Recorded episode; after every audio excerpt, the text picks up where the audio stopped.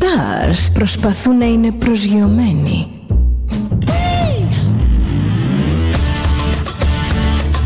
Ένα star είναι συνέχεια στον αέρα. Συνέχεια στον αέρα. Στο Δέλτα ζεις μαζί του.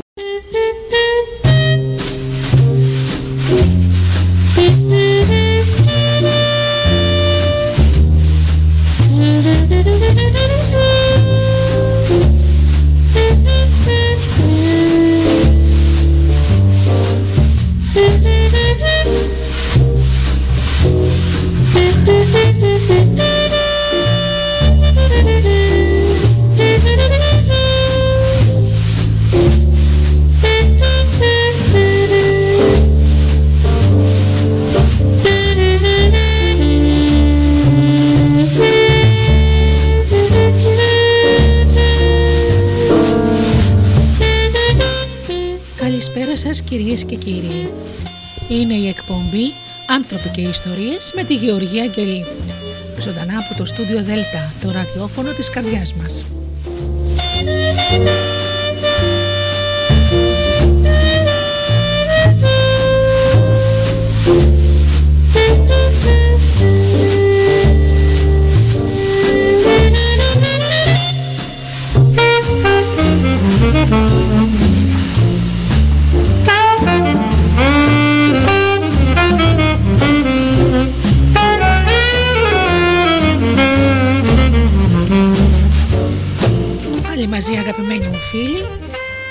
Όπως κάθε Παρασκευή βράδυ και σήμερα το θέμα της εκπομπής μας είναι η θετική σκέψη υπερβαίνεις τις αποτυχίες.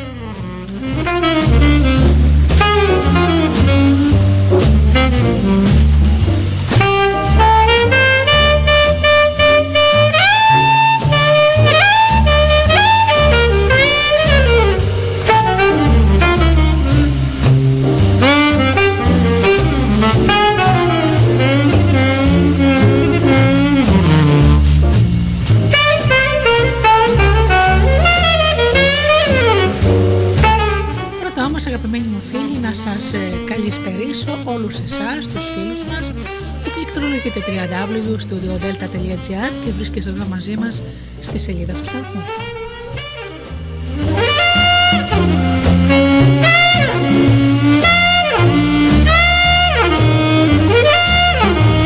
Να καλησπερίσω και τους φίλους που μας ακούν από μουσικές σελίδες τις οποίες φιλοξενούμαστε όπως είναι το Live 24. Καλησπέρα και στους φίλους που μας ακούν από κινητά και tablets. Και την καλησπέρα μου στους αγαπημένους μου συνεργάτες, τον Τζίμι, την Αφροδίτη και την Ωρα.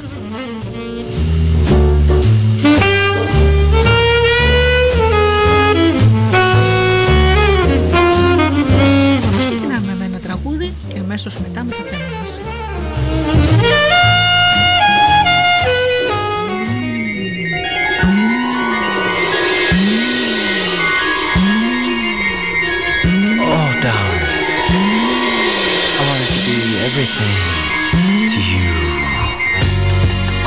You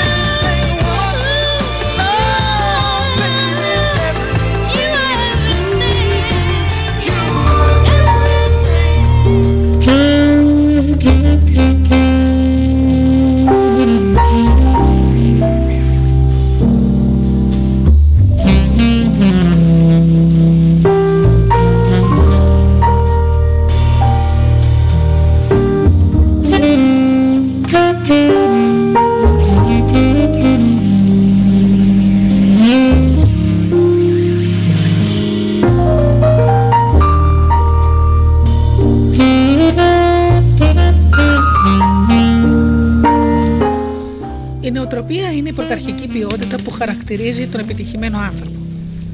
Όποιος έχει θετική νοοτροπία και σκέφτεται θετικά, αγαπά τις προκλήσεις και τις δύσκολες καταστάσεις, έχει ήδη καταφέρει να επιτύχει κατά το, κατά το ίμιση.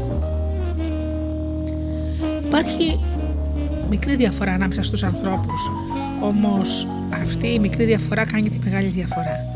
Η μικρή διαφορά είναι, είναι η νοοτροπία. Η μεγάλη διαφορά είναι αν η νοοτροπία είναι θετική ή αρνητική.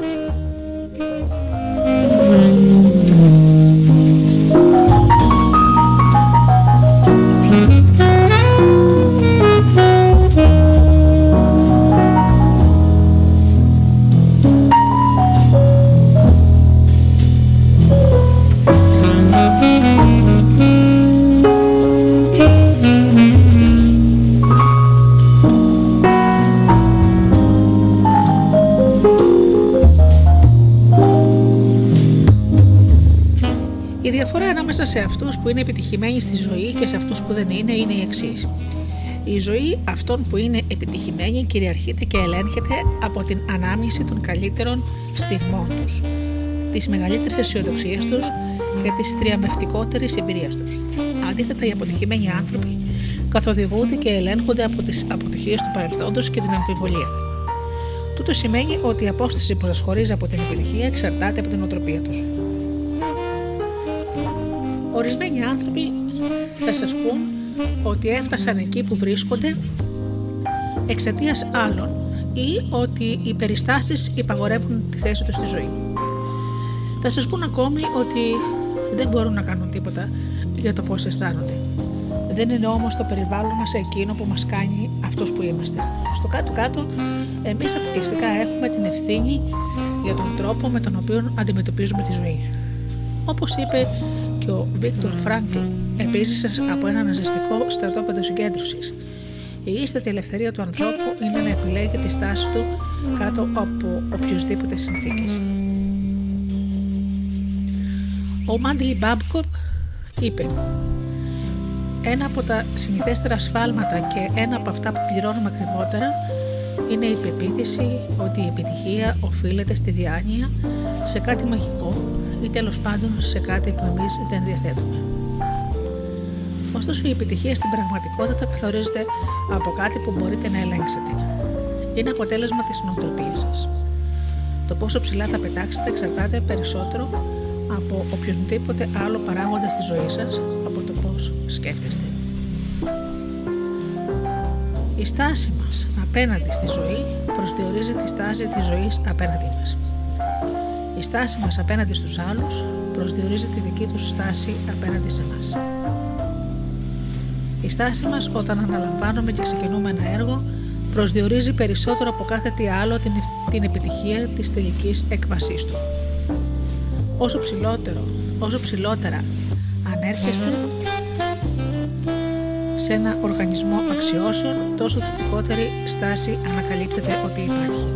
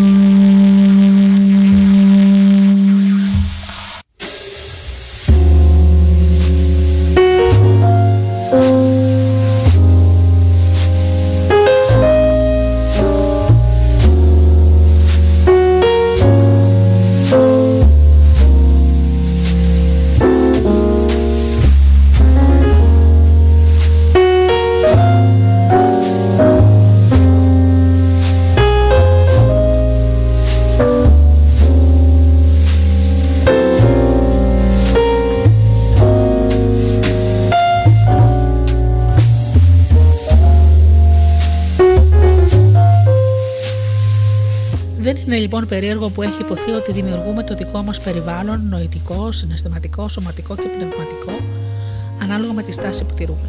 Η θετική νοοτροπία δεν αποτελεί από μόνη της εγγύησης επιτυχίας, παρόλο που βελτιώνει την καθημερινή ζωή μας. Ωστόσο, αν έχετε αρνητική νοοτροπία, είναι βέβαιο ότι δεν μπορείτε να επιτύχετε. Προσωπικά δεν έχω δει ποτέ μου ένα συστηματικά επιτυχημένο άτομο με άσχημη νοοτροπία. Οι σκέψεις που κυριαρχούν στο νου σας είναι αυτές που σας έχουν φέρει εκεί που βρίσκεστε και που σας έχουν κάνει αυτό που είστε. Άκουσα κάποτε μια ιστορία για κάποιον που κατάπηκε ένα ομό αυγό με το κέλυφο. Από τη μια φοβόταν να φοβηθεί μήπως σπάσει το αυγό και από την άλλη φοβόταν να μείνει ακίνητο μήπως απολαυθεί. Με τον ίδιο τρόπο ακριβώς ο αρνητικός άνθρωπος είναι δέσμιος των σκέψεων και των καταστάσεων που δημιουργεί από μόνος του. Α δούμε τις έξι πιθανές συνέπειες της συνεχούς αρνητικής σκέψης. Πρώτον, η αρνητική σκέψη θολώνει την κρίση στις δύσκολες στιγμές. Όταν ένα άτομο διαρκώς αναζητά και εντοπίζει τα αρνητικά πράγματα στη ζωή, αποκτά μια συνήθεια την οποία είναι δύσκολο να ξεπεράσει. Εκλαμβάνει κάθε κατάσταση ως μια σειρά από εμπόδια. Κατά αυτόν τον τρόπο, ακόμη και όταν εμφανιστεί μια αξιόλογη ευκαιρία, το αρνητικό άτομο δεν θα μπορέσει να την αναγνωρίσει και γι' αυτό δεν πρόκειται ποτέ να την αρπάξει. Ποια είναι επομένως η διαφορά μεταξύ της αδειξότητας και της ευκαιρίας, η δική μας στάση απέναντί της. Ο Αβραάμ Λίνκον, ο οποίος από πολλούς θεωρείται ο σπουδαιότερος πρόεδρος στην ιστορία των ΗΠΑ, είχε πει: Η επιτυχία είναι το να πηγαίνεις από αποτυχία σε αποτυχία χωρίς να χάνεις τον ενθουσιασμό σου. Αντί να αναζητάτε τα αρνητικά πράγματα στη ζωή, αρνηθείτε να τα δεχτείτε μέχρι ότου έχετε ενδελεχώς διερευνήσει όλα τα θετικά ενδεχόμενα. Έτσι καλλιεργείται τη συνήθεια τη θετική σκέψη η οποία θα καταστήσει ευκολότερη την λήψη κρίσιμων αποφάσεων στις δύσκολες στιγμές. Δεύτερον, αρνητική σκέψη να ξέρετε ότι είναι μεταδοτική. Είμαι βέβαιο ότι έχετε ακούσει τη φράση που λένε κύλησε ο Τέτζερη και βρήκε το καπάκι. Λοιπόν, σας βεβαιώ ότι ισχύει στους ανθρώπους πολύ περισσότερο από ό,τι στα μαγειρικά σκέλη. Εκείνα τουλάχιστον κατασκευάζονται σε σετ, ενώ οι άνθρωποι κυριολεκτικά αλλάζουν και αρχίζουν να γίνονται όμοιοι μεταξύ τους καθώς περνούν το χρόνο τους μαζί. Έχετε πιθανόν παρατηρήσει ότι οι άνθρωποι που είναι παντρεμένοι πολύ καιρό αρχίζουν να ενεργούν με παρόμοιο τρόπο και σε ορισμένες περιπτώσεις αρχίζουν να μοιάζουν κιόλα μεταξύ τους. Το ίδιο συμβαίνει και στις μακροχρόνιες φίλε. Και αυτή η παρατήρηση ισχύει περισσότερο απ' όλα όσον αφορά την οτροπία περάσατε σε μεγάλες χρονικές στιγμές περιόδους με άτομα που σκέφτονται αρνητικά, θα αρχίσετε να αποκτάτε παρόμοια νοοτροπία. Η συναναστροφή σας με αρνητικά άτομα είναι σαν την έκθεση στη ραδιενέργεια. Μπορεί να επιζήσετε με μικρές δόσεις για σύντομα χρονικά διαστήματα. Όμως είναι σίγουρο ότι η συνεχής έκθεση θα σας σκοτώσει.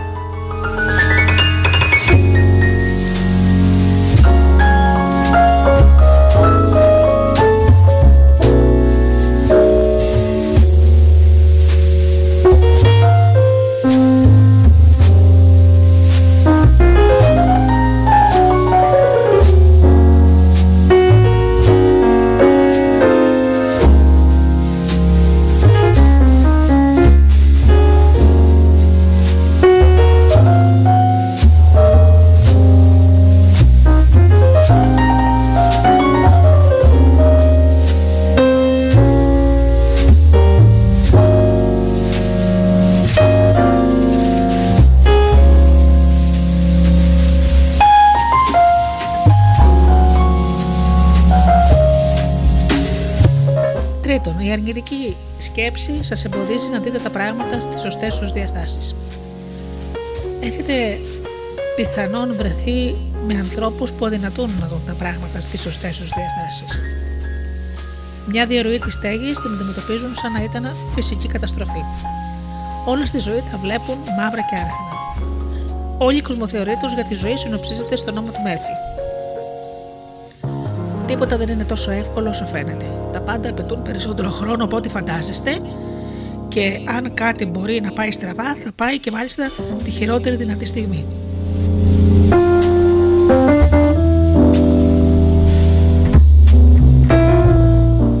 Η Για να αντισταθμίσω αυτόν τον τρόπο σκέψης, εγώ αντιμετωπίζω τη ζωή σύμφωνα με ένα νόμο που διατύπωσε ο Τζον Μάξουελ.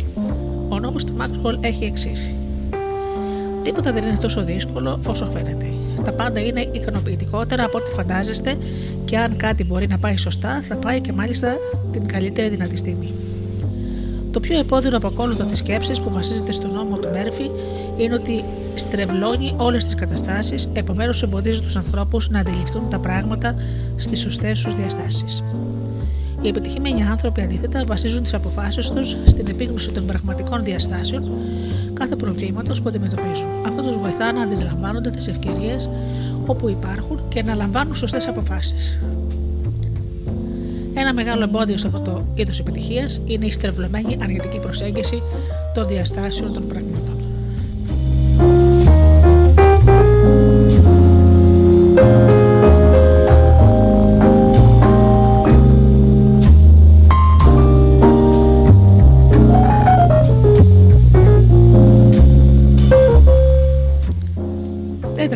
Αρνητική σκέψη ελαχιστοποιεί την ελπίδα. Όταν δεν υπάρχει ελπίδα για το μέλλον, δεν υπάρχει ούτε δύναμη για το παρόν. Η αρνητική σκέψη καταστρέφει την πίστη και υπονομεύει μακροπρόθεσμα την ελπίδα. Αργά αλλά σταθερά μας αποθαρρύνει, φτύροντας το ηθικό μας.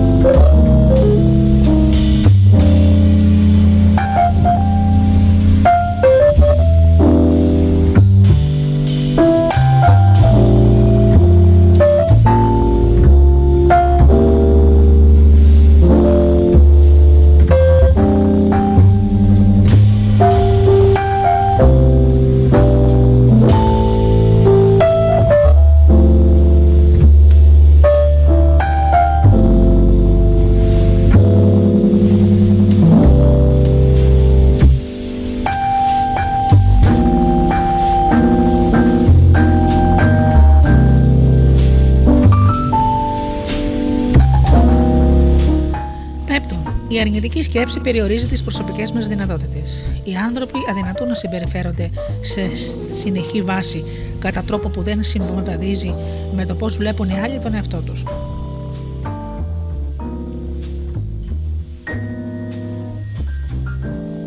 Οι αρνητικοί άνθρωποι βάζουν στο μυαλό τους το χειρότερο, όχι μόνο για τον κόσμο γύρω τους, αλλά και για τον ίδιο τους τον εαυτό. Εξαιτίας αυτού προσδοκούν ελάχιστα και συνήθως λαμβάνουν ακόμη λιγότερα. Πιθανότατα έχετε ακούσει κάποιες από τις ακόλουθες αντιδράσεις όταν παρουσιάζεται κάποια καινούργια ιδέα. Λένε λοιπόν, δεν πρόκειται να πετύχει ποτέ. Δεν το έχουμε κάνει ποτέ άλλοτε με αυτόν τον τρόπο. Τα καταφέρνουμε μια χαρά και έτσι. Δεν διαθέτουμε τα πετούμενα χρήματα.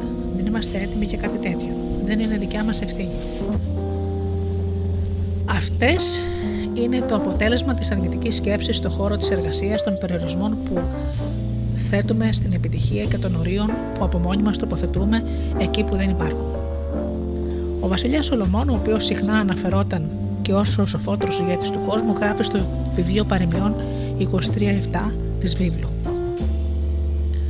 Διότι καθώς φρονεί εν την ψυχή αυτού τι ούτως είναι. Με άλλα λόγια, οι άνθρωποι γίνονται αυτό που πιστεύουν. Δεν μπορούμε να πετύχουμε κάτι που δεν το έχουμε θέσει ως στόχο. Και δεν πρόκειται να θέσουμε ως στόχο κάτι για το οποίο είμαστε πεπισμένοι ότι δεν υπάρχει περίπτωση να το πετύχουμε. Όταν κάποιος που σκέφτεται αρνητικά έχει μικρές προσδοκίες από τον εαυτό του, επιβάλλει ένα σφιχτικό περιορισμό στις δυνατότητες και στις προοπτικές του. Αυτό τον καθιστά τον χειρότερο εχθρό του ίδιου του του εαυτού.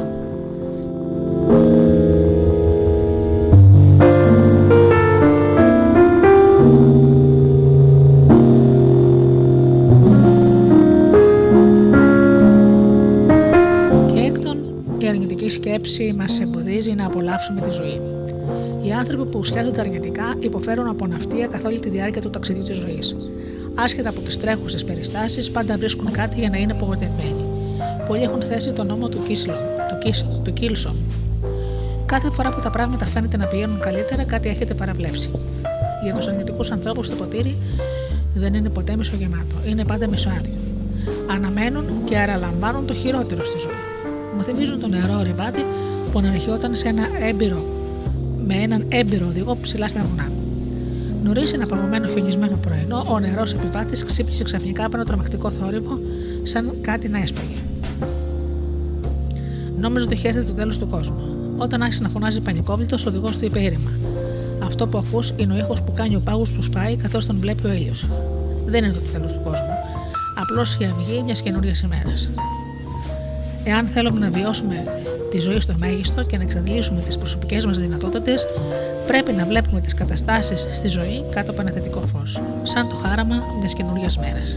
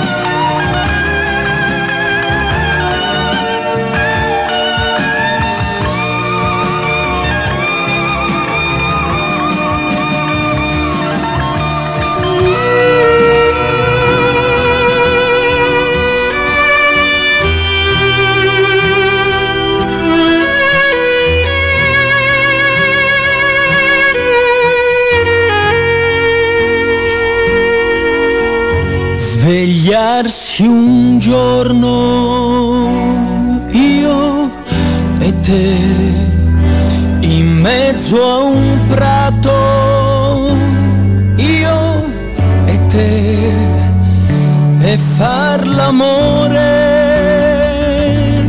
Io e te e addormentarsi tra gli alberi. Dopo l'amore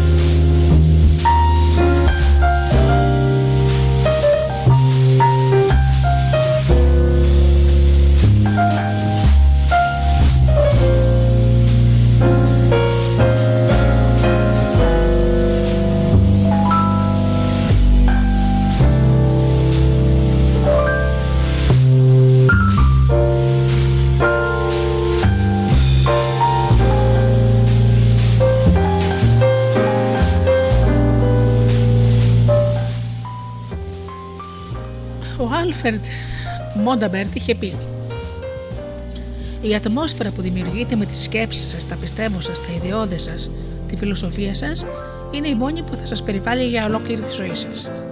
Αν σκέφτεστε θετικά, τότε η ατμόσφαιρα γύρω σας θα είναι θετική. Μα τι υπέροχη ιδέα. Η θετική σκέψη είναι εκπληκτικά ισχυρή και ισχυρότερη ακόμη και από τις περιστάσεις. Ο Ρόπερτ Χέιστικινς είχε πει «Το μέρος όπου βρίσκεστε και οι συνθήκες που επικρατούν δεν μπορούν ποτέ να εγγυηθούν την επιτυχία σας. Πρέπει να έχετε αποφασίσει μέσα σας εάν όντως θέλετε να είστε ευτυχισμένοι και αφού το, πιστε- το αποφασίσετε η ευτυχία έρχεται πολύ ευκολότερα.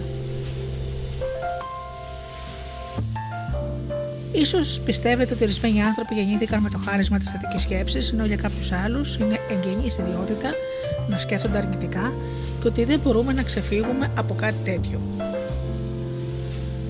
Όμως, παρά το γεγονός ότι αληθεύει πως γεννιόμαστε με την τάση να σκεφτόμαστε κατά τον ένα με τον άλλον τρόπο, μπορούμε να ξεπεράσουμε αυτή τη στάση.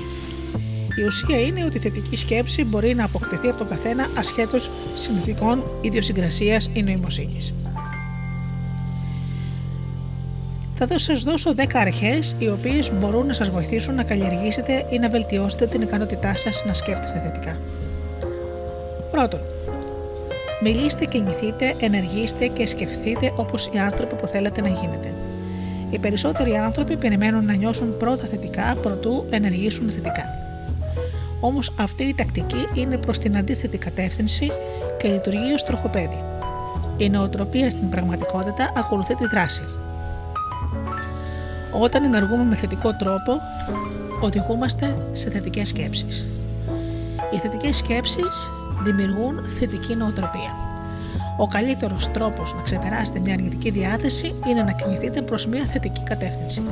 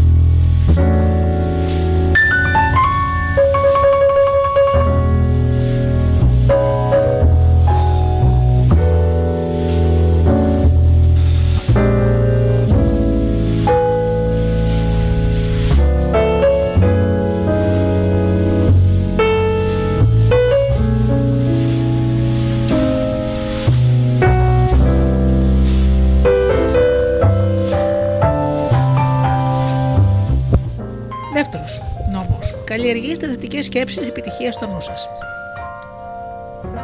Ο πολυκατομμυριούχο Αμερικανός βιομήχανος Άντριο Κάρνεγκη είχε πει: Ο άνθρωπος που μπορεί να αποκτήσει την ικανότητα πλήρους ελέγχου του μυαλού του μπορεί να αποκτήσει και οτιδήποτε άλλο βάλει στο μυαλό του. Αν αρχίσουμε να σκεφτόμαστε με θετικό τρόπο και αντιμετωπίσουμε τον εαυτό μας ως επιτυχημένο, τότε αρχίζουμε να βιώνουμε την επιτυχία. Εάν προσδοκάτε τη συγκομιδή των καρπών μιας επιτυχημένης ζωής, μπορείτε να δείτε τον εαυτό σας σαν καλλιεργητή γης. Δεν μπορούμε απλώς να σπείρουμε μερικούς θετικούς πόρους και μετά να τους αφήσουμε στην τύχη τους. Αντιθέτως, πρέπει συνεχώς να τους ποτίσουμε και κατόπιν να φροντίζουμε και να λιπαίνουμε τα φυτά καθώς αναπτύσσονται. Αν αμιλήσουμε να τους προσφέρουμε την προσοχή μας, τα ζυζάνια της αρνητικής σκέψης θα φυτρώσουν και θα αποστερήσουν το έδαφος από τα θρεπτικά τους συστατικά και θα καταπνίξουν τα θετικά φυτά σκοτώνοντά τα. Μην αφήσετε αυτό να γίνει στη εισοδιά σας. Αφιερώστε τη σκέψη σας σε οτιδήποτε θετικό και σε ό,τι σχετίζεται με την επιτυχία. Μην δίνετε τροφή στα ζυζάνια. Και όπως είχε αναφέρει ο Απόστολος Παύλος στην επιστολή του προς τους Φιλιππισίους, το λοιπόν αδελφοί μου όσα είναι αληθή, όσα σεμνά και όσα δίκαια, όσο καθαρά, όσα προσφυλή, όσο έφημα, εάν υπάρχει την αρετή και αν της έπαινος, ταύτα συλλογίζεστε. Επιλέξτε λοιπόν κάθε μέρα να εστιάζεστε στα θετικά πράγματα.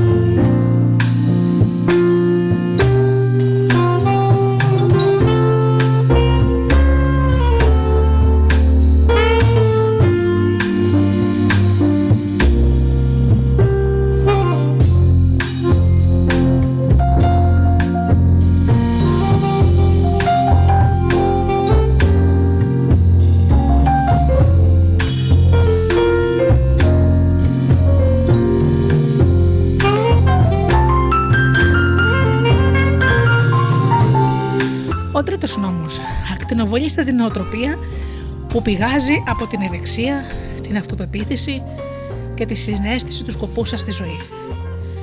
Με το να σκέφτεστε και να ενεργείτε με θετικό τρόπο, θα αρχίσει να αναπτύσσετε μέσα σας μια αίσθηση ευεξίας. Η αυτοπεποίθησή σας θα αυξηθεί και θα αρχίσει να γίνεται εντονότερη και η συνέστηση του σκοπού σας στη ζωή. Κατόπιν, επειδή όλοι νιώθουν όμορφα, όταν συναναστρέφονται με θετικούς ανθρώπους, οι άλλοι γύρω σας θα έλκονται από εσάς όλο και περισσότερο. Καθώς θα ακτινοβολείτε μια θετική διάθεση, θα αποκτάτε μεγαλύτερες ευκαιρίες να αναπτύξετε θετικές σχέσεις. Χρησιμοποιήστε αυτή τη θετική ανταπόκριση προκειμένου να βοηθήσετε τους ανθρώπους γύρω σας να γίνουν θετικότεροι.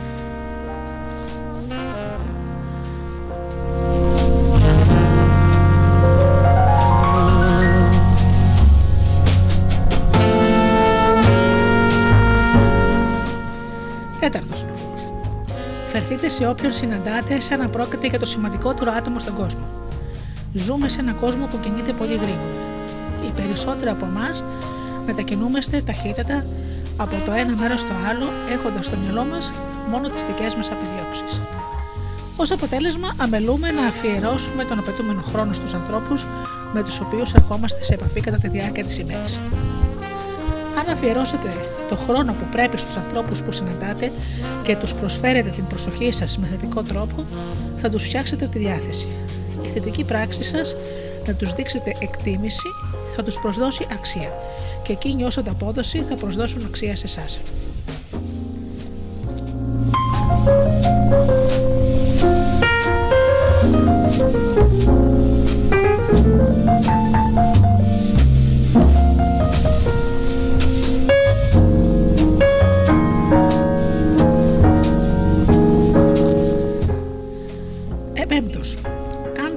Καθέναν που συναντάτε να νιώθει απαραίτητος, σημαντικός και ότι τον εκτιμάτε.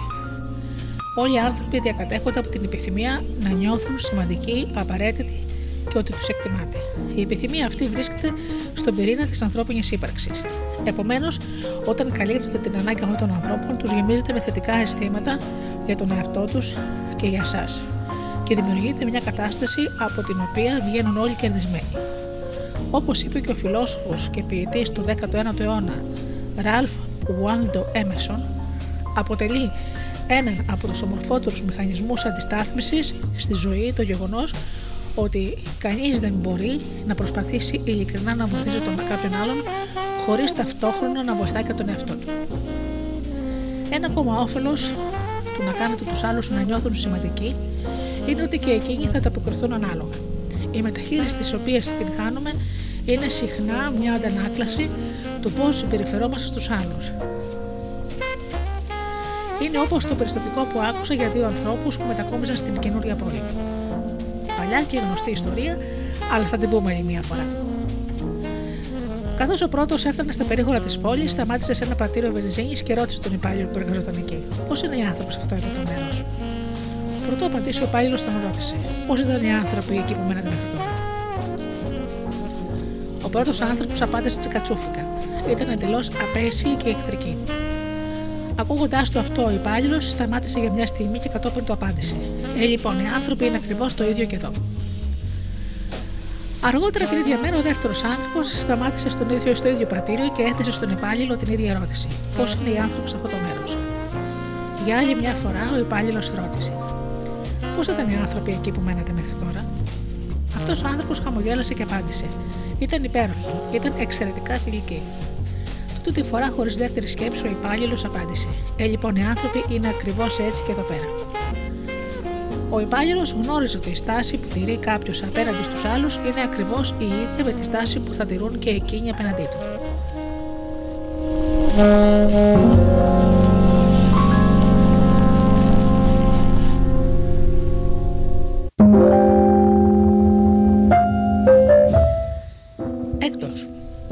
Εναζητήστε το καλύτερο στον καθένα. Πιστεύω ότι υπάρχει κάτι καλό στον χειρότερο από εμάς και κάτι κακό στον καλύτερο από εμάς.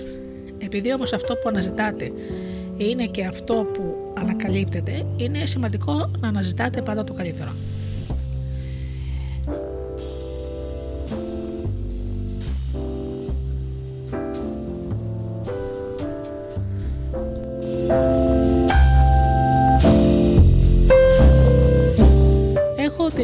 Εξαιρετική τύχη να έχω υπέροχους φίλους και συνεργάτες.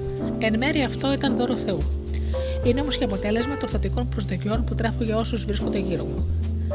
Έχω τη συνήθεια να το τοποθετώ νερά ένα δέκα πάνω από το κεφάλι κάθε ανθρώπου που συναντώ.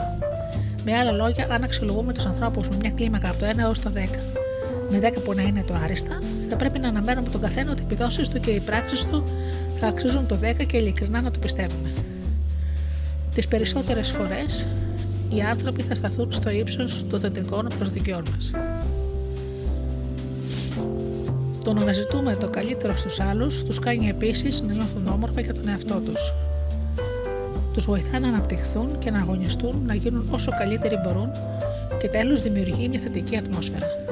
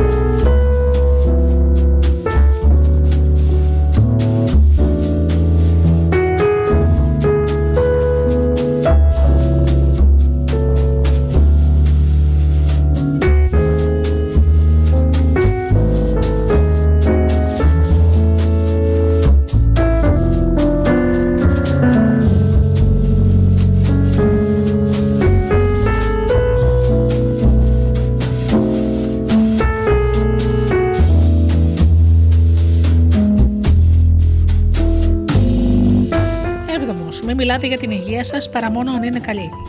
Λίγα πράγματα στη ζωή γεννούν αρνητικά συναισθήματα ταχύτερα από ένα άτομο που όλη η χώρα, που όλη την ώρα, συγγνώμη, μιλάει για τη σχετικά ε, άσχημη κατάσταση της υγείας του. Την πρώτη, τη δεύτερη φορά που γίνεται κάτι τέτοιο, οι άνθρωποι συμβάσουν μαζί του.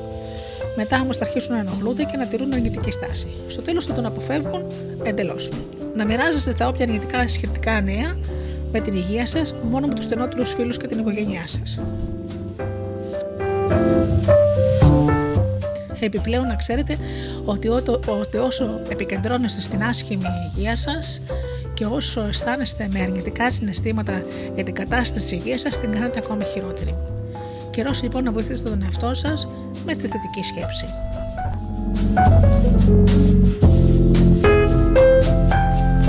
Όγδοος.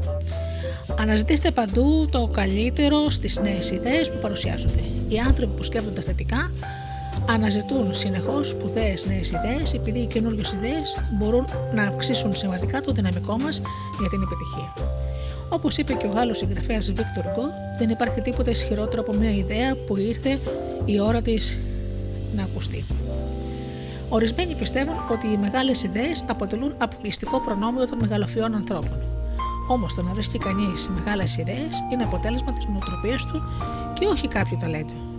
Κάθε ανοιχτόμυαλο δημιουργικό άτομο ψάχνει για καινούργιες ιδέες οπουδήποτε μπορεί να τις βρει και δεν βιάζεται να απορρίψει κάθε ιδέα προτού την εξετάσει ενδελεχώς για να εντοπίσει ό,τι καλό μπορεί να λέγεται. Λέγεται πως ο Θεμάς Έντισον, ένας από τους μεγαλύτερους εφευρέτες του κόσμου, προέβη σε κάποιες από τις σημαντικότερες ανακαλύψεις του όταν εξετάζοντας κάποια αποτυχημένη απόπειρα για νέα εφεύρεση, βρήκε μια άλλη χρήση από εκεί για την οποία προοριζόταν αρχικά.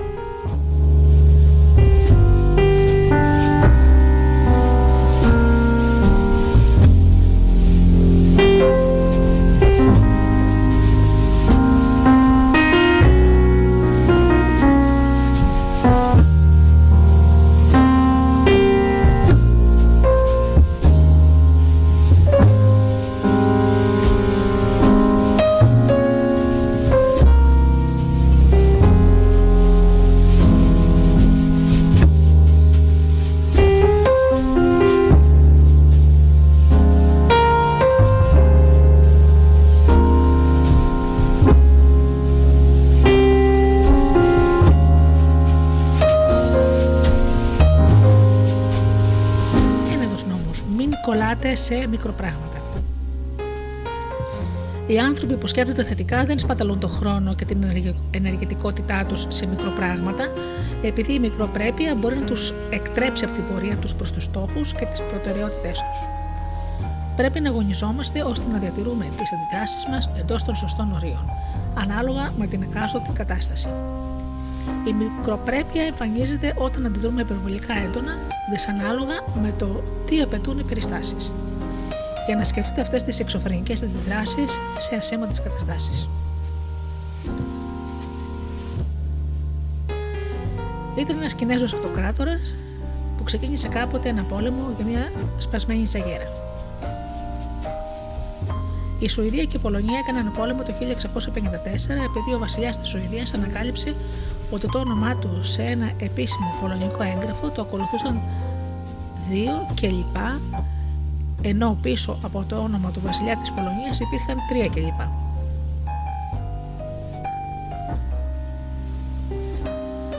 Πριν από 900 χρόνια περίπου, μια διαμάχη μεταξύ των πόλων Μόντενα και Μπολόνια σχετικά με τον κουβά ενός πηγαδιού υπήρξε η απαρχή ενός πολέμου καταστροφικού για την Ευρώπη.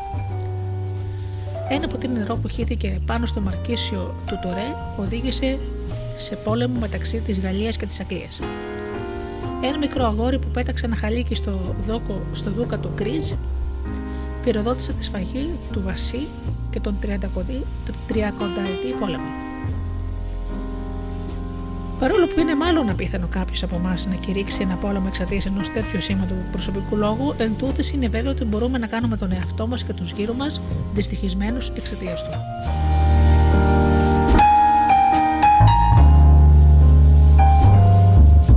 Να θυμάστε, η μεγαλοσύνη ενός ανθρώπου προσδιορίζεται από το μέγεθος των πραγμάτων που τον εξοργίζουν.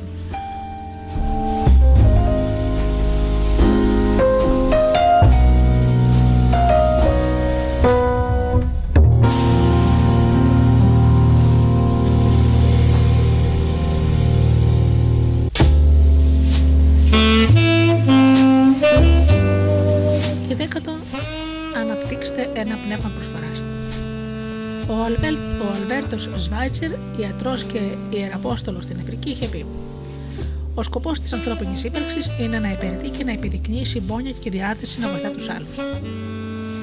Η θετικότερη συνεισφορά ενός ανθρώπου που σκέφτεται θετικά επιτυγχάνεται με το να προσφέρει στους άλλους. Ο Χάρι Μπούλης, πρώην πρόεδρος του Διοικητικού, του Διοικητικού Συμβουλίου της εταιρείας General Mills, συνήθιζε να δίνει την εξή συμβουλή στους απολυτές του. Ξεχάστε τις πωλήσεις που ελπίζετε να πετύχετε και επικεντρωθείτε στις υπηρεσίες που θέλετε να προσφέρετε.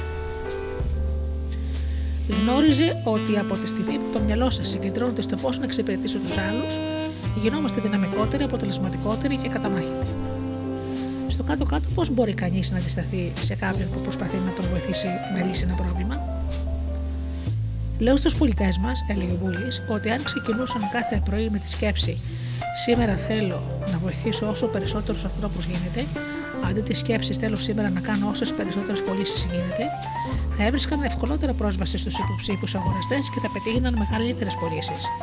Αυτός που ξεκινά με σκοπό να βοηθήσει τον συνάνθρωπό του να έχει ένα πιο χαρούμενο και εύκολο τρόπο ζωής, αρκεί ασκεί το υψηλότερο επίπεδο στις τεχνικές των πωλήσεων. Καθώς η προσφορά προς τους άλλους γίνεται τρόπο ζωής, είναι αδύνατον πλέον να προβλέψει κανείς όλα τα θετικά συνεπακόλουθα. Και αυτό θυμίζει μια ιστορία που άκουσα κάποτε για έναν άντρα ονόματι Σάντου Σούνταρ Σιν. Μια μέρα αυτός και ένας σύντροφό του διέσχιζαν ένα υπέρασμα ψηλά στα Ιμαλάια. Σε κάποιο σημείο βρήκαν έναν άντρα που κοιτόταν ακίνητος στο χιόνι. Ο Σούνταρ Σιν θέλησε να σταματήσουν να τον βοηθήσουν. Τον άντυχο άντρα αλλά ο σύντροφός του αρνήθηκε λέγοντας: Θα χάσουμε τη ζωή μας αν φορτωθούμε και αυτό. Όμως για τον Σούνταρ Σιν ήταν αδιανόητο να αφήσει τον ανέστητο άντρα να πεθάνει στο χιόνι και τον πάγο και έτσι έμεινε πίσω. Αφού ο σύντροφός του τον είχε αποχαιρετήσει και συνέχισε τον δρόμο του, ο Σούνταρ Σιν πήρε τον φτωχό ταξιδιώτη στην πλάτη του και συνέχιζε σιγά σιγά τον δρόμο του. Έπειτα από περίπου μια ώρα η θερμότητα του σώματος του Σούνταρ Σιν να ζεσταίνει τον παγωμένο άνθρωπο ε, άρχισε να τον κάνει να συνέχεται. Σύντομα μπόρεσε να περπατήσει και μετά από λίγο συνεχίζει τον δρόμο του δίπλα-δίπλα. Αφού του πέρασαν άλλη μια κουρουφογραμμή, έφτασαν στον προηγούμενο σύντροφό του Σίνη. Δυστυχώς τον βρήκαν νεκρό και παγωμένο από το κρύο. Ο Σούνταρ Σιν ήταν διατεθειμένος να προσφέρει τα πάντα, ακόμα και τη ζωή του για έναν νεαρόν άνθρωπο. Στην πορεία ανταβίβθηκε με τη ζωή, Αντιθέτως, ο σκληρόκαρδο σύντροφός του επαιδείωκε να σώσει τη ζωή του και κατέληξε να τη χάσει.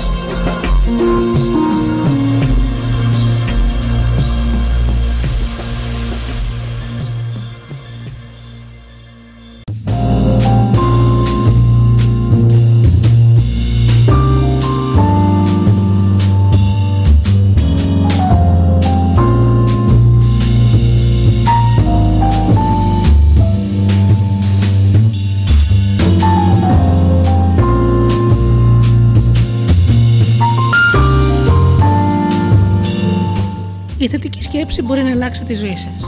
Μπορεί να σας καταστήσει ικανούς να επιτυγχάνετε σε οτιδήποτε επιχείρημα θελήσετε να επιδοθείτε.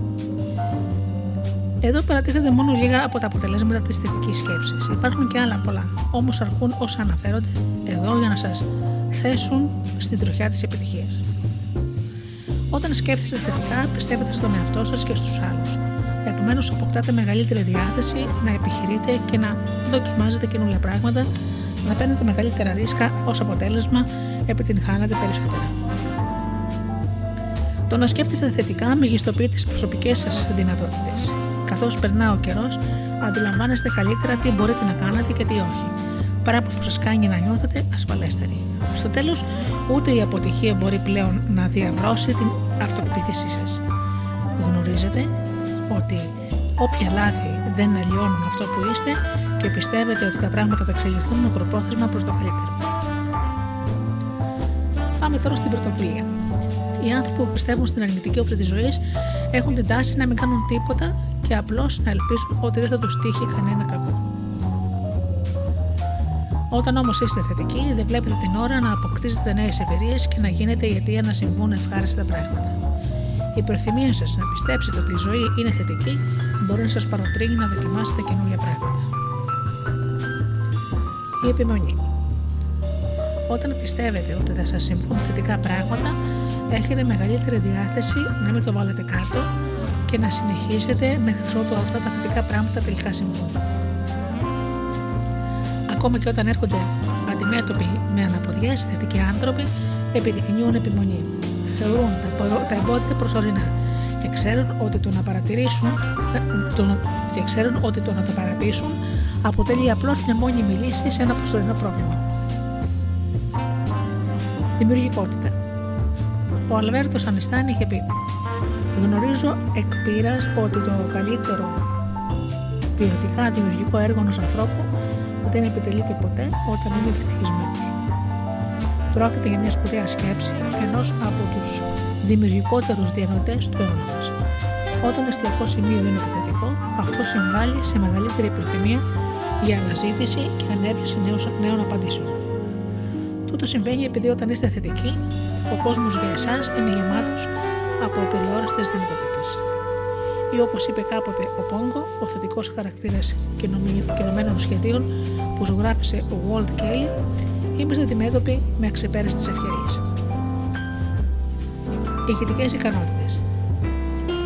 Το να μάθει κανείς πώς να γίνει μεγάλος ηγέτης είναι μια διαδικασία που κρατά μια ολόκληρη ζωή, αρχίζει όμως από τις σχέσεις μας με τους άλλους και οι άνθρωποι δεν πρόκειται να ακολουθήσουν ποτέ κάποιον που δεν συμπαθούν. Τουλάχιστον όχι για πολύ. Και πολύ σπάνια οι άνθρωποι συμπαθούν αληθινά τα αρνητικά άτομα. Ο Γάλλος στρατηγός Ναπολέων Μοναπάρτης είχε πει κάποτε «Ο ηγέτης είναι ένας έμπορος της ελπίδας». Παρά τα όποια λατώματά του, είχε αντιληφθεί ότι ο ηγέτης ενσταλάζει στον κόσμο που τον ακολουθεί την ελπίδα της επιτυχίας και την πίστη στον εαυτό του και οι θετικοί ηγέτες ενδυναμώνουν τους ανθρώπους να εκπληρώσουν τους στόχους τους.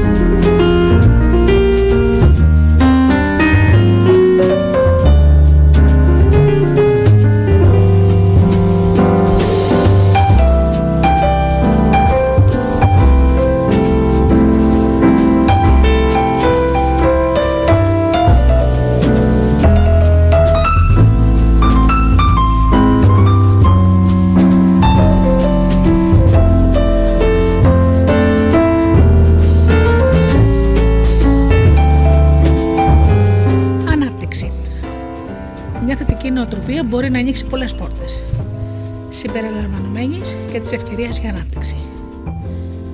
Αυτό συμβαίνει επειδή η κατάλληλη νοοτροπία σας κάνει να διψάτε για ανάπτυξη και η διαρκής ανάπτυξη αποτελεί ένα από τα συνηθέστερα χαρακτηριστικά των επιτυχημένων ανθρώπων.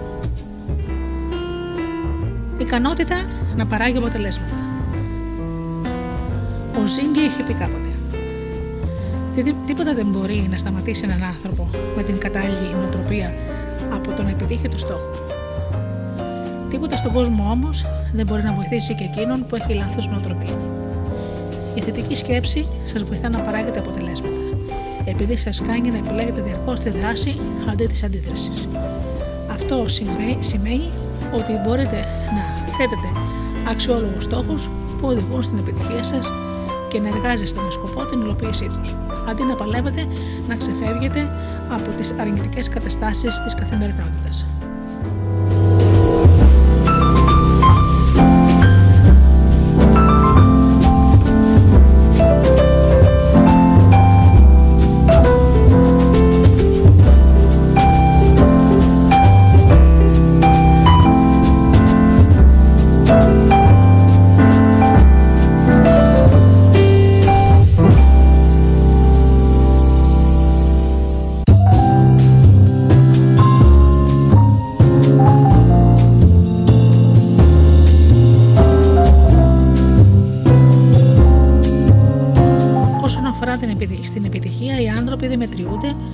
Ούτε με εκατοστά ή κιλά, ούτε με βάση τις σπουδές ή την καταγωγή τους. Μετριούνται με βάση το μέγεθος της σκέψης τους, επειδή το πόσο μεγαλόπουνα σκεφτόμαστε προσδιορίζει το μέγεθος των επιτεύγματων μας.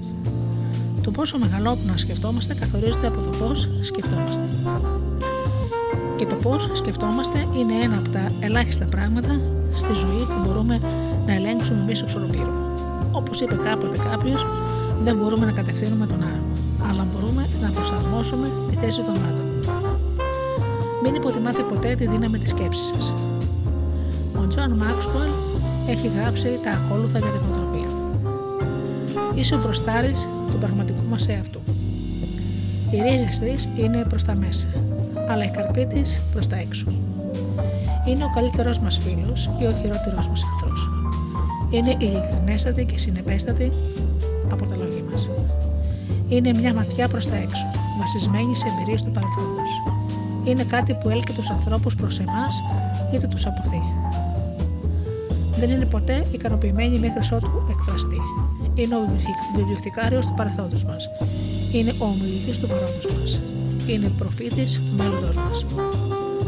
Το να έχετε θετική νοοτροπία, ίσως να μην εγγυάται αυτό από μόνο του την επιτυχία σας. Όμως μπορεί να σα βάλει στον δρόμο που οδηγείς στην επιτυχία. Το αν στη συνέχεια θα φτάσετε τελικά στον προορισμό σας ή όχι, εξαρτάται αποκλειστικά από, από το τι θα κάνετε στη διαδρομή.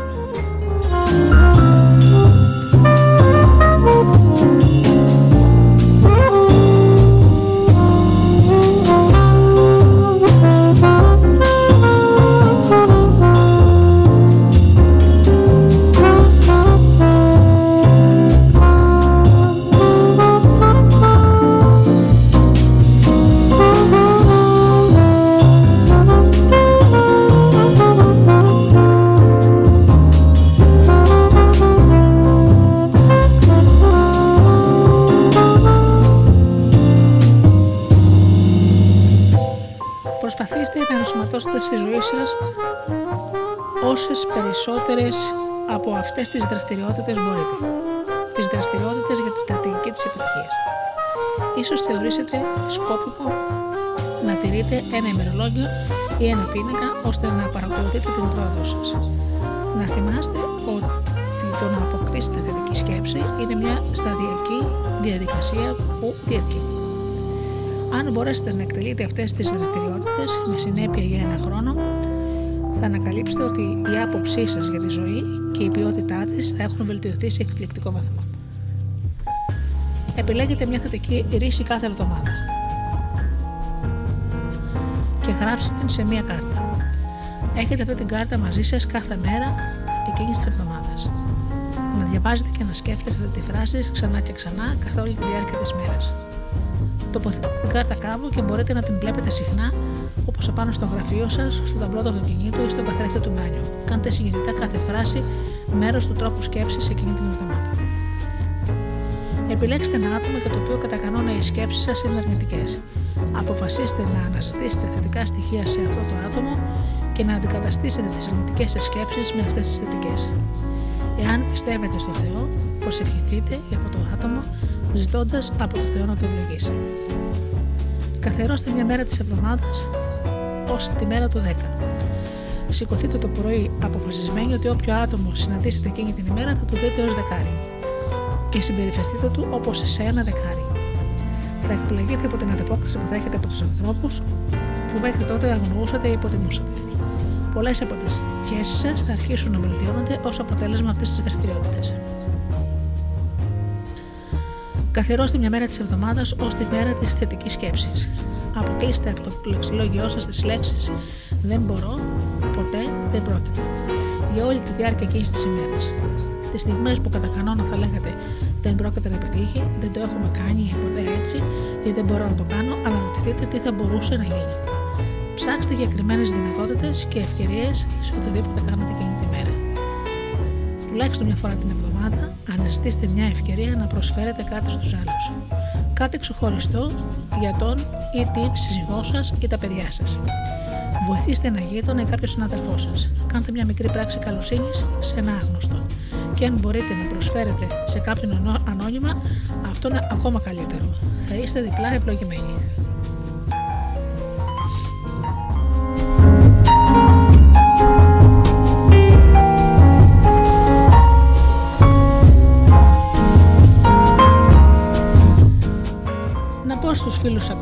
Ακροατές ότι αν θέλετε κάποια επικοινωνία με εμένα και την εκπομπή μου, στο facebook υπάρχει εκτός από το προφίλ μου Αγγελή Γεωργία με ελληνικούς χαρακτήρες, υπάρχει και η σελίδα Μύθοι και Πολιτισμοί, που είναι η σελίδα της άλλης μου εκπομπής, όπου σας ε, ε, αφηγούμε παραμύθια και μύθους. Μπορείτε λοιπόν να στείλετε μήνυμα και στη σελίδα Αγγελή Γεωργία, αλλά και στη σελίδα Μύθοι και Πολιτισμοί κατά τη διάρκεια της εκπομπής. Θα το δω και θα σας απαντήσω. Πάμε τώρα για ένα μουσικό διάλειμμα.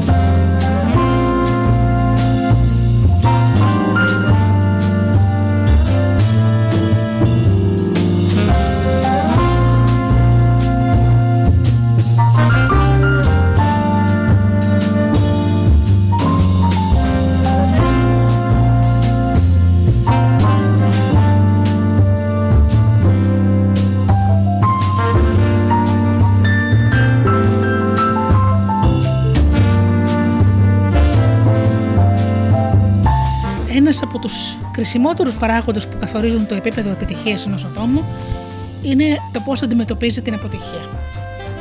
Καθένας που επιθυμεί να είναι επιτυχημένος οφείλει να αναπτύξει τακτικές με τις οποίες θα επιβαίνει την αποτυχία και θα συνεχίσει την πορεία του. Αν δεν το κάνει αυτό, η αποτυχία μπορεί να οδηγήσει στην αποθάρρυνση, η οποία μπορεί να οδηγήσει στην ήττα. Αποτυχία. Ακόμα και το άκουσμα τη λέξη είναι αρνητικό. Ποια άλλη λέξη εκτός από το θάνατο ενσταλάζει τόσο φόβο στους ανθρώπους; Όταν, ακούτε, όταν ακούτε κάποιον να χαρακτηρίζει ένα άτομο ως αποτυχημένο, σχεδόν αμέσως δημιουργείτε στο μυαλό σας νοερά την εικόνα του κάποιον βουτυγμένο στη φτώχεια, χωρίς φίλους, ευτυχία, προσδοκίες για το μέλλον ή ακόμα και ελπίδα. Οι άνθρωποι φοβούνται την αποτυχία για πολλούς λόγους. Όριστη μερικοί, μερικοί από αυτούς. Ο φόβος της κριτικής. Είναι απίστευτο το πόσο πολλοί ορισμένοι άνθρωποι ανησυχούν μήπως τους κριτικάρουν οι άλλοι. Είναι σαν να ζουν σύμφωνα με μια σαντηρική παρότρινση που είχε πει και είχε ο Τζαν Σποέλμαν. Αν δεν είστε σίγουροι ότι αφορά εσάς, πάρτε το προσωπικά. Οι περισσότεροι από τους σπουδαίους ανθρώπους στην ιστορία έγιναν στόχοι σφοδρής κριτικής, ωστόσο εκείνοι επέλεξαν να επιμένουν. Ένα από τα αγαπημένα παραδείγματα είναι ο Βρετανός μεθοδιστής του 18ου αιώνα, ο George Whitfield, ο οποίος είχε συκοφαντηθεί περισσότερο από οποιοδήποτε άλλο σύγχρονό του. Οι εχθροί του επίλυσαν να τον σκοτώσουν και κατόπιν προσέλαβαν κάποιον να το κάνει. Τον αφόρησαν και τον διέταξαν να εγκαταλείψει την πόλη, όμως εκείνος αρνήθηκε να φύγει. Τον απέκλεισαν από τις εκκλησίες τους και τον ανάγκασαν να κηρύττει στο δρόμο. Προσέλαβαν παλιάτσους που τους έντρεσαν σαν το διάβολο και να τον κλεβάσουν. Του πετούσαν λάσπες, αυγά, τομάτε, ακόμα και ψόφιες γάτες. Περισσότερες από μία φορά εξφενδονιζόντουσαν εναντίον του πέτρε μέχρι που το κεφάλι του γέμισε έμετα.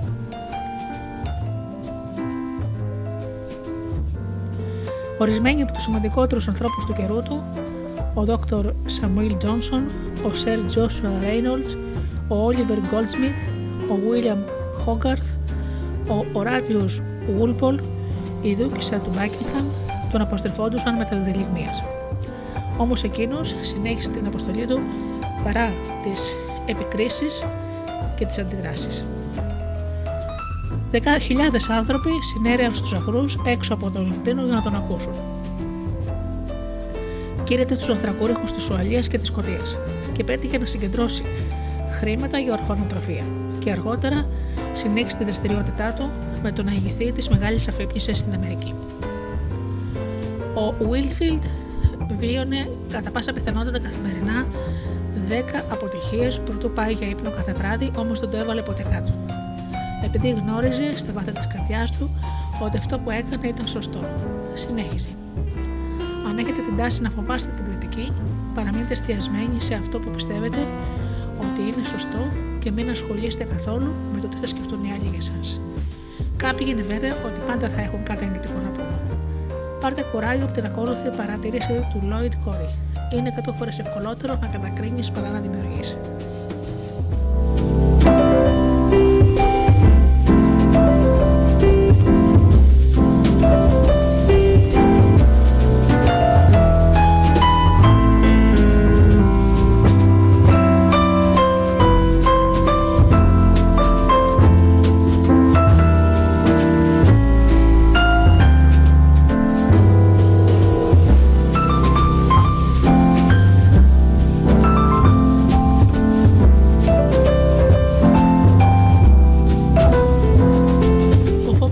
Διακινδυνεύσετε. Ο Walt Disney ήταν μεγάλος δραματιστή και ένας από τους δημιουργικότερους ανθρώπους του 20ου αιώνα. Είχε πει λοιπόν: Όλα τα όνειρά μας μπορούν να γίνουν πραγματικότητα, αρκεί να έχουμε το κουράγιο να τα επιδιώξουμε. Σκεφτείτε τούτο. Αν ο καθένας που είχε μια εξαιρετική ιδέα είχε το κουράγιο να κάνει κάτι για να την πραγματοποιήσει, ο κόσμος μα θα ήταν εντελώς διαφορετικός. Δυστυχώς, ελάχιστοι από εμάς περνάμε από το φόβο που συνδέεται με την ανάληψη του κινδύνου και στο τέλος δεν προχωρούμε. Προκειμένου να είστε επιτυχημένοι, πρέπει να μάθετε να παίρνετε ρίσκο. Βγείτε στα νυχτά. Στο κάτω-κάτω, εκεί βρίσκονται τα πολλά ψάρια.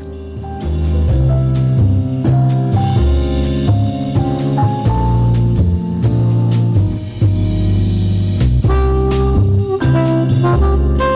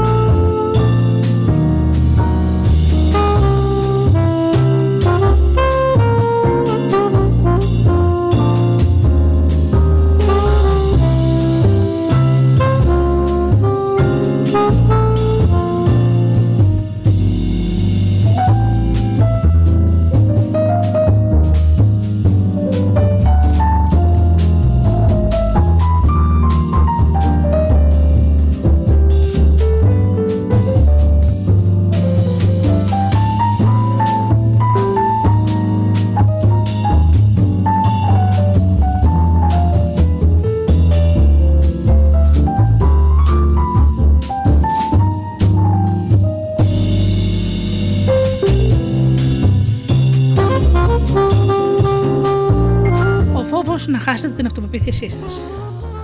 Ο Νόρμαν Βίνσεντ Πιλ είχε πει: Αν πιστέψατε ότι έχετε τηθεί, αν το πιστέψετε για αρκετό καιρό, τότε είναι μάλλον σίγουρο ότι θα συμβεί στα αλήθεια.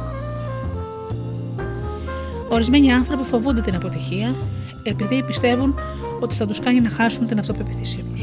Ω αποτέλεσμα, προσπαθούν να βρίσκονται πάντα σε θέση από όπου δεν μπορεί να αποτύχουν. Δυστυχώς όμως, σε τέτοιες θέσεις δεν έχουν καμιά προοπτική και να πετύχουν κάτι πέρα από τα συνηθισμένα. Με το να παίζουν εκ του ασφαλούς, καταδικάζουν τον εαυτό τους σε μια ζωή μετριότητας. Και η ηρωνία είναι ότι αυτό κάθε άλλο παρά βοηθά την αυτοπεποίθησή τους. Αντιθέτως, η όποια αυτοπεποίθηση είχαν, θα βασανίζεται διαρκώς από την αμφιβολία του τι θα μπορούσαν να είχαν πετύχει. Αν πρόκειται ούτως ή άλλως να διακινδυνεύσετε να χάσετε την αυτοπεποίθησή σας, γιατί να με το κάνετε προσπαθώντας να πετύχετε το βέλτιστο δυνατό αποτέλεσμα; Αν προσπαθήσετε και αποτύχετε, δεν χάσετε τίποτα. Αν προσπαθήσετε και έχετε κάποια επιτυχία, σίγουρα περιέχεστε σε, σε καλύτερη κατάσταση. Από την άλλη, αν δεν επιχειρήσετε τίποτα, θα έχετε καμιά απολύτως πιθανότητα επιτυχίας.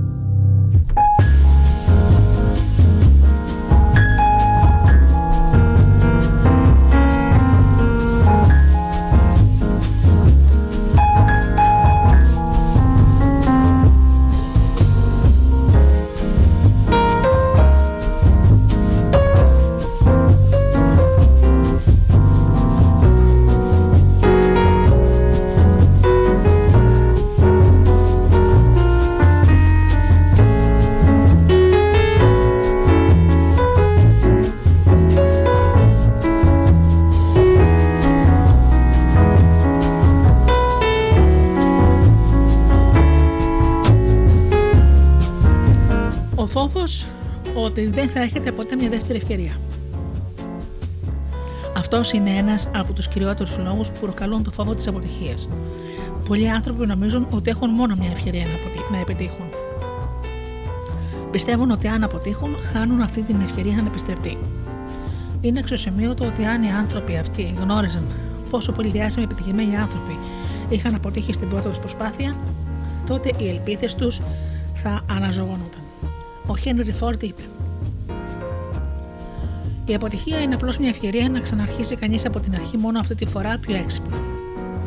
Και ο Φόρτ γνώριζε για την αποτυχία από πρώτο χέρι. Οι δύο πρώτες του απόπειρες στην αυτοκινητομηχανία απέτυχαν και χρεοκόπησε. Όμως με την τρίτη τα κατάφερε. Σήμερα η εταιρεία αυτοκινήτων Ford συνεχίζει και να ευημερεί και συγκαταλέγεται μεταξύ των μεγαλύτερων βιομηχανιών στον κόσμο.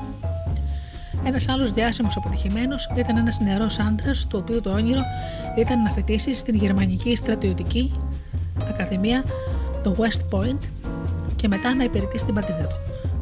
Όταν όμως έκανε την αίτησή του να εισεχθεί στο West Point, η αίτησή του απορρίφθηκε δύο φορές. Μετά την τρίτη αίτησή του έγινε τελικά δεκτός. Το όνομα του ήταν Douglas MacArthur.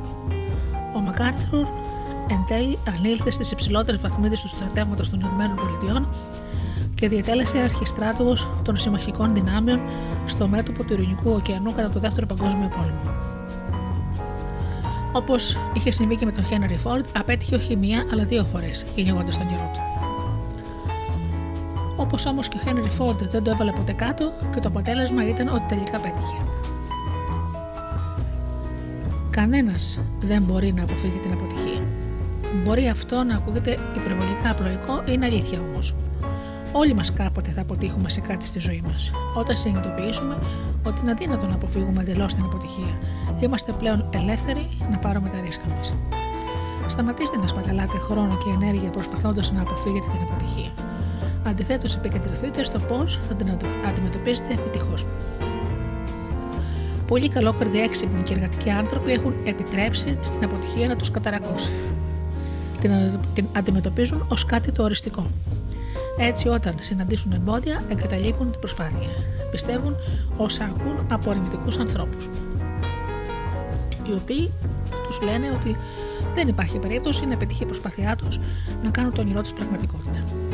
Σε άλλες εποχές της ιστορίας, ο κόσμος είναι γεμάτος από πολλά υποσχόμενους ανθρώπους οι οποίοι εγκατέλειψαν τον αγώνα πολύ νωρίς. Αυτό σημαίνει επίσης ότι πολλοί άνθρωποι πεθαίνουν προτού εξαντλήσουν όλα τους τα περιθώρια που τους παρέχουν οι προσωπικές τους δυνατότητες. Ευτυχώς από την άλλη, ο κόσμος έχει δει και πολλούς ανθρώπους οι οποίοι επέμεναν, όπως ο Πολωνός πιανίστας Ιγνάτιος Παντερέμσκι. Όταν επέλεξε να γίνει πιανίστας, ο μουσικοδιδάσκαλός του του είπε ότι τα χέρια του ήταν πολύ μικρά για να μπορέσει να παίξει καλά. Ή όπως ο Ενρίκο Καρούζο, ο σπουδαίος Ιταλός τενόρος, στον οποίο είπαν ότι όταν πρωτοπήγε να πάρει μαθήματα μουσικής, ότι η φωνή του ήταν σαν το σφύριγμα του ανέμου στα παράθυρα. Ένα άλλο άτομο που επέδειξε επιμονή ήταν ο μεγάλος πολιτικός της Βικτωριανή Αγγλίας, ο Βενιαμίν Ντιζράιλι. Όταν επιχείρησε να μιλήσει για πρώτη φορά στο κοινοβούλιο, τα άλλα μέλη τον ανάγκασαν με σπρίγματα από δοκιμασίε να σιωπήσει. Γέλασαν όταν τους είπε: Παρόλο που τώρα κάθομαι κάτω, θα έρθει η ώρα που θα με ακούσετε. Και επειδή δεν τα παράτησε, ήρθε όντως η ώρα που τον άκουσαν ως μέλος του Κοινοβουλίου και δύο φορές πρωθυπουργό.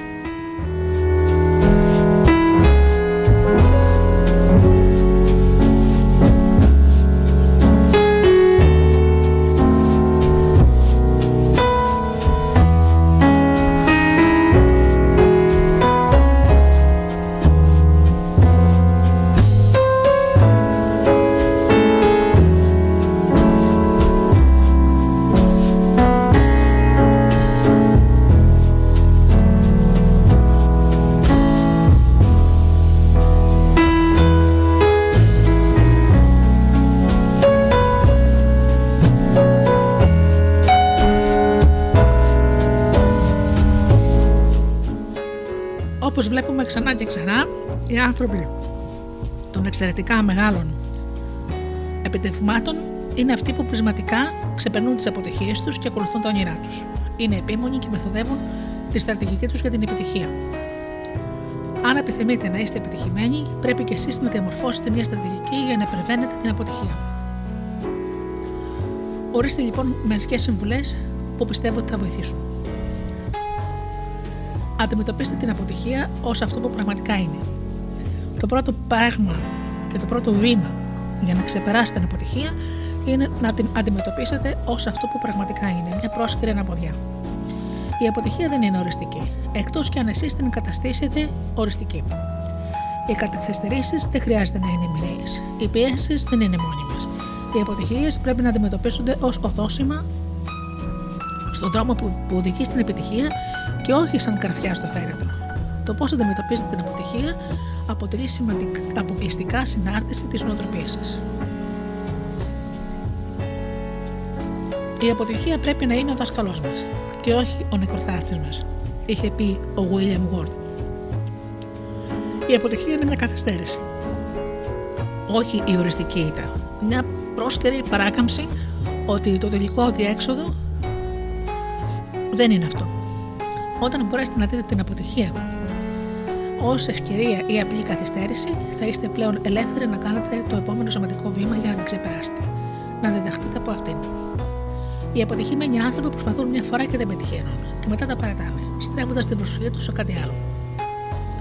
Η ζωή τους είναι σύμφωνη με το εξής αστείο σλόγκαν. Αν δεν τα καταφέρετε με την πρώτη, καταστρέψτε όλα τα αποδεικτικά στοιχεία ότι προσπαθήσατε και αποτύχατε. Από την άλλη, όμως, ένας επιτυχημένος άνθρωπος δεν τα καταφέρει με την πρώτη, εξετάζει την αποτυχία του προκειμένου να διδαχτεί. Κατόπιν επιχειρεί εκ νέου. Αν απαιτηθεί, θα συνεχίσει την προσπάθεια μαθαίνοντας από τα σφάλματά του και εξαιτίας της επιμονής του τελικά θα πετύχει.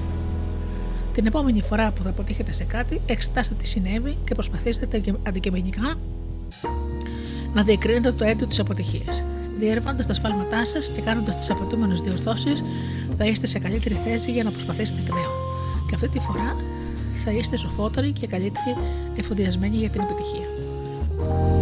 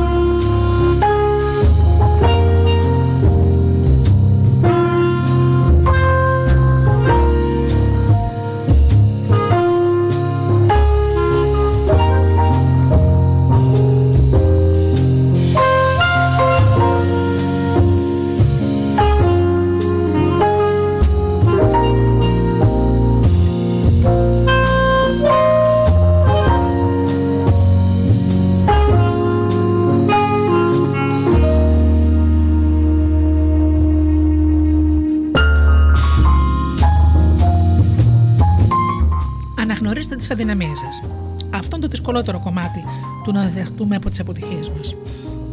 Το να ανακαλύψετε και να δείτε κατάματα τις προσωπικές σας αδυναμίες απαιτεί γνήσια ειλικρίνη και πραγματικό χαρακτήρα. Είναι όμως συχνότατα αυτό που χρειάζεται για μια επιτυχία που διαρκεί. Τούτο συμβαίνει επειδή από τη στιγμή που αναγνωρίζετε μια προσωπική αδυναμία και αρχίσετε να επιβάλλετε στον εαυτό σας την πειθαρχία που απαιτείται για να τη διορθώσετε, αναπτύσσεστε ως άτομο. Και το αποτέλεσμα αυτού είναι ότι έτσι μειώνετε τις πιθανότητες να επιτρέψετε σε αυτή την αδυναμία σας να σας δημιουργήσει προβλήματα στο μέλλον. Μπορούμε να ανακαλύψουμε παραδείγματα αυτής της διαδικασίας μελετώντας τη ζωή πολλών μορφών της ιστορίας. Ένα από τα καλύτερα είναι αυτό του Λόρδου Νέλσονα, του Ναβάρχου, που αναδείχθηκε σε έναν από τους διασημότερους ήρωες της Αγγλίας. Υπέφερε από ναυτία σε όλη του τη ζωή. Φυσικά δεν χρειάζεται να αναφέρουμε ότι αυτός ο άνθρωπος,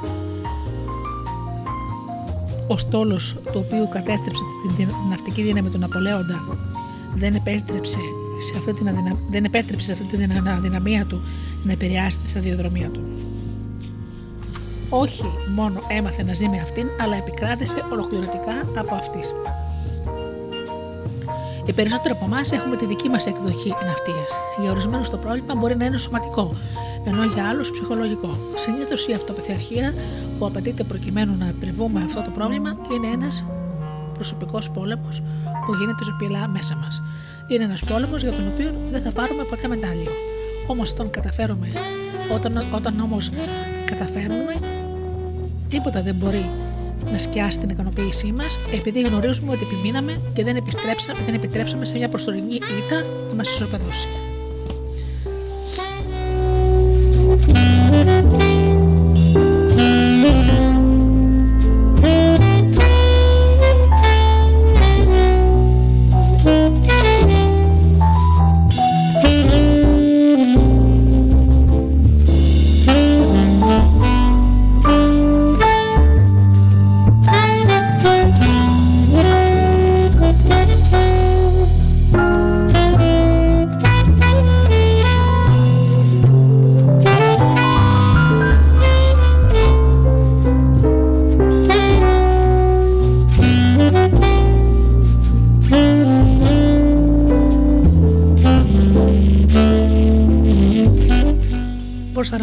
τι προσπάθειές σας.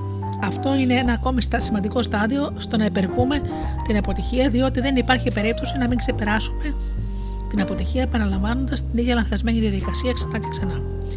Κι όμως, τόσο πολλοί άνθρωποι κάνουν ακριβώς αυτό. Επαναλαμβάνουν τα ίδια σφάλματα, εν τούτης αναμένουν διαφορετικά αποτελέσματα. Υπάρχει μια ιστορία που αναφέρει ένας, ότι ένας επιφανής πλαστικός χειρούργος, ο οποίος συνάντησε κάποτε ένα νερό ασθενή που είχε χάσει το δεξί του χέρι από τον καρπό. Όταν ο γιατρός ρώτησε το νερό σχετικά με την αναπηρία του, εκείνος του απάντησε: Δεν έχω καμιά αναπηρία, απλώς δεν έχω δεξί χέρι. Ο χειρούργος έμαθε αργότερα ότι το παιδί εκείνο ήταν ένας από τους καλύτερους παίκτες Αμερικανικού ποδοσφαίρου στην ομάδα του Λυκείου του. Ο έφοβο αυτός δεν επέτρεψε σε ένα τόσο προφανές ελάττωμα να τον αναγκάσει να το βάλει κάτω. Απλώς προέβη στις αναγκαίες προσαρμογές ώστε να πετύχει.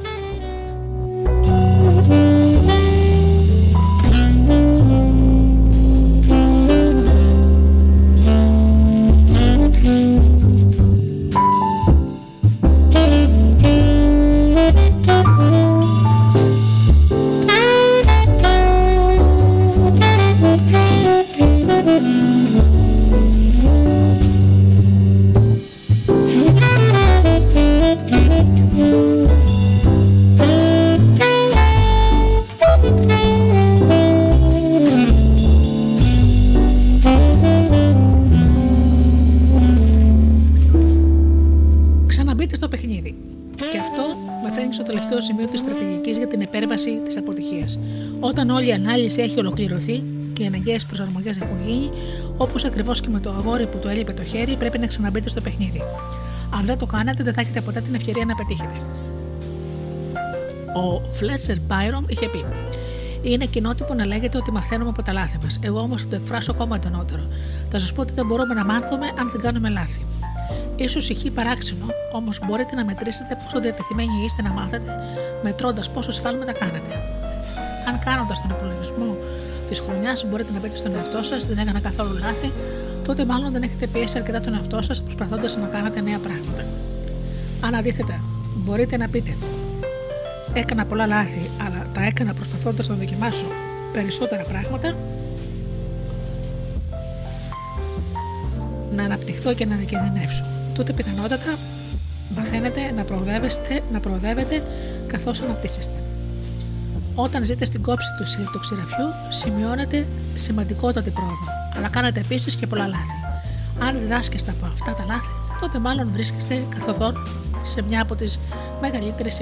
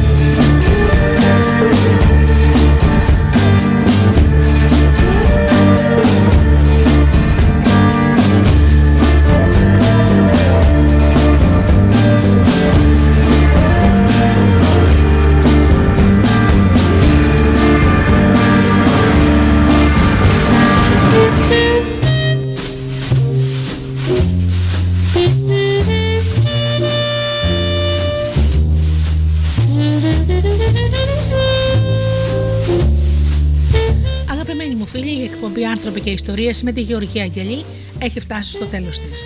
Σας ευχαριστώ θερμά για αυτές τις δύο ώρες που ήσασταν εδώ μαζί μου στο στούντιο Δελτά. Μην ξεχνάτε να επισκεφτείτε τη σελίδα μου Μύθοι και Πολιτισμοί για να μπορείτε από εκεί να ενημερώνεστε για τις εκπομπές αλλά και να επικοινωνείτε μαζί μου κάνοντάς μου ό,τι ερώτηση θέλετε. Φίλοι μου, ενώνω το ραντεβού μας για την επόμενη Παρασκευή στις 8 το βράδυ. Έως τότε σας εύχομαι από καρδιά να περνάτε καλά, να είστε καλά και αγαπήστε τον άνθρωπο που βλέπετε κάθε μέρα στον καθρέφτη. Καλό σας βράδυ.